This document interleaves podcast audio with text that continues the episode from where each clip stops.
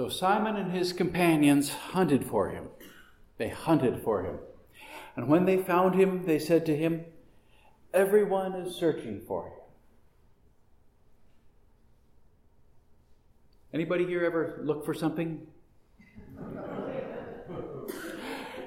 My grandparents, my father's parents, after they came back from being missionaries in India, they lived in a tiny little apartment in a retirement high-rise in Germantown in Philadelphia. And they had no car, so they would walk or they would take the train. And one day, as my grandmother and a friend of hers who lived in the same building were out at the station around the corner from their building waiting for a train, another woman struck up a conversation. And it turned out that she had been visiting Freedom Tower, where they lived, and was thinking of moving there, and she asked my grandmother and her friend, "What do you do there?" My grandmother's friend immediately replied, "Mostly hunt for things."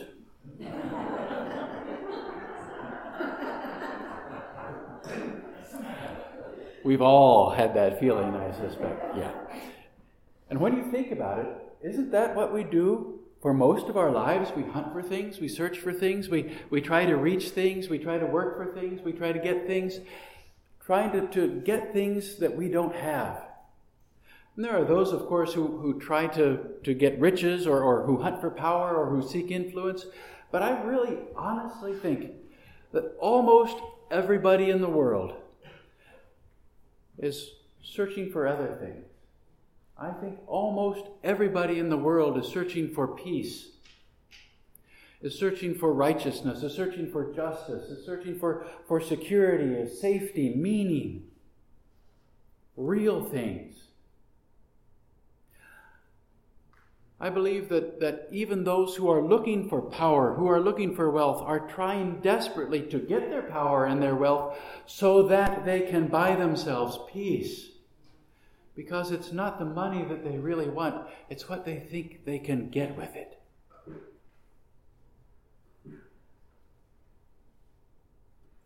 All of us are searching for something. All of us know that there's something more. All of us want that knot in our stomachs to untie. You know the knot I'm talking about. It's a little different for each of us. Maybe for you it's the knot of what if.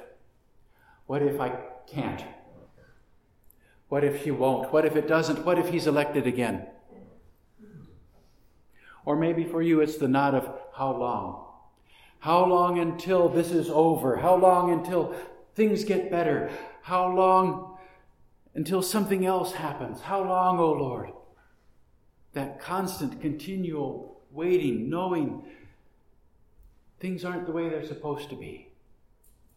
And again, all the particulars are different, but we're all of us looking for something. We're all of us waiting for things to get better, and we're all of us frightened that they will get worse. And as time ticks on into the future, things do change. Things change all the time. Things change continually. And today, we look around and science and technology, brand spanking new stuff. It's wonderful. It helps to keep us all connected. And yet, it moves us farther apart as we look closer and closer at our screens.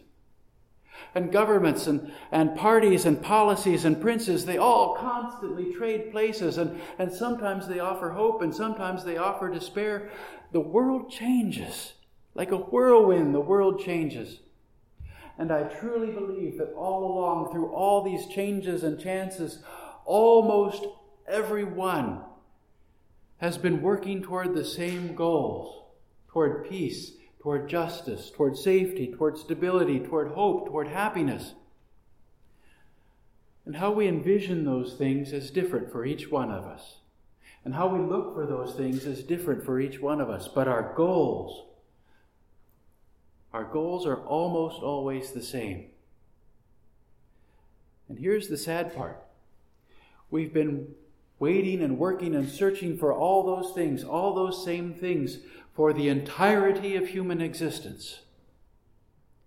And over all the millennia, as time keeps on slipping into the future, things are certainly different. But do we now have peace? Do we know justice? Are we happy and wise? No. And it's not because we're not doing our best. We feed the babies who don't have enough to eat. We shoe the children with no shoes on their feet. We house the people living in the street. And still we look around and there are hungry babies and there are children with cold toes and there are human beings with no place to lay their heads. Tick tock tick, time goes on and everything changes, but nothing changes. We still don't see justice. And it's easy to grow weary, and it's easy to faint, and it's easy to fall, and it's easy to give up, because nothing we've done for all these generations seems to make a difference. But there's a solution. We have to reach higher. We've set our goals too low. We have to look for something else. When they found him, they said to him, "Everyone is searching for you." We're working for justice, we're hunting for righteousness, we're waiting for peace and for freedom. What if instead of seeking those things, we sought God, who is the source of those things? What if instead of reaching for happiness, we reached for Jesus, in whom righteousness and peace have kissed each other? It sounds like that would be a much taller order, not just to seek the value, but to seek God. It's like digging a well instead of finding a puddle for your water, but waiting for the Lord is so much easier than waiting for justice, because the Lord is already here, the Lord is already among us, and justice follows him.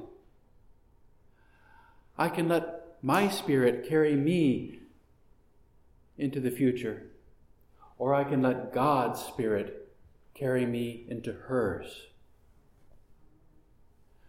Everyone is searching for Jesus, and they will find him, because he's seeking us everywhere to proclaim the message, to make us whole, to drive away the demons of want and oppression and grief and anxiety. The kingdom of God is among us. Instead of waiting for peace and justice, wait upon the Lord and know the freedom from sin and anxiety that God gives us now. Know the freedom to give everything that we have to God's kingdom. Instead of searching for righteousness, search for Christ and be found righteous now. Instead of working for justice, work for Jesus and see justice blossom now. We change just that little and stop working for justice and work for Christ. Somehow everything is different. Because even if I give up everything that I have to feed children, even if all of us give up everything that we have to feed children, we won't see an end of hunger. We'll get tired. We'll run and we'll grow weary, we'll walk and we'll faint.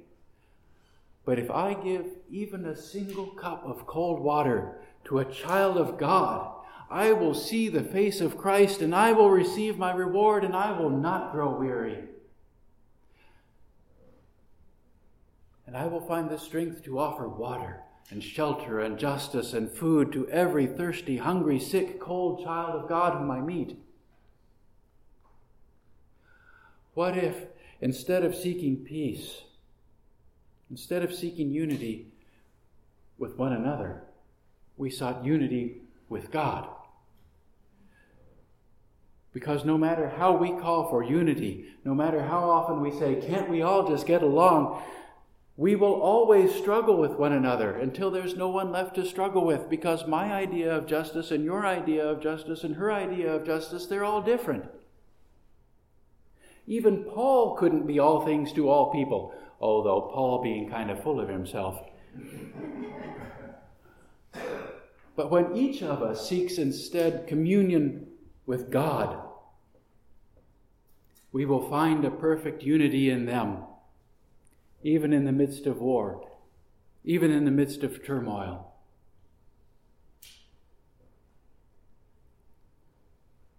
We will both receive our reward and continue to work for the kingdom and not grow weary and not faint.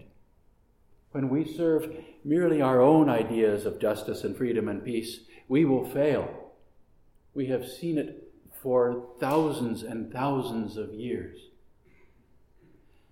When we wait for the Lord, when we get up and we begin to serve Jesus, in Him we will know justice and freedom and peace now. And we will fly like an eagle to the sea. And we will run and not grow weary. And we will proclaim that message to our neighbor until everyone is free and the world comes to realize that it's not just peace and justice that their hearts long for, but for all this time, everyone has been searching for Jesus. Amen. I should add that it's probably my fault if you now have a strange compulsion to listen to the Steve Miller Band.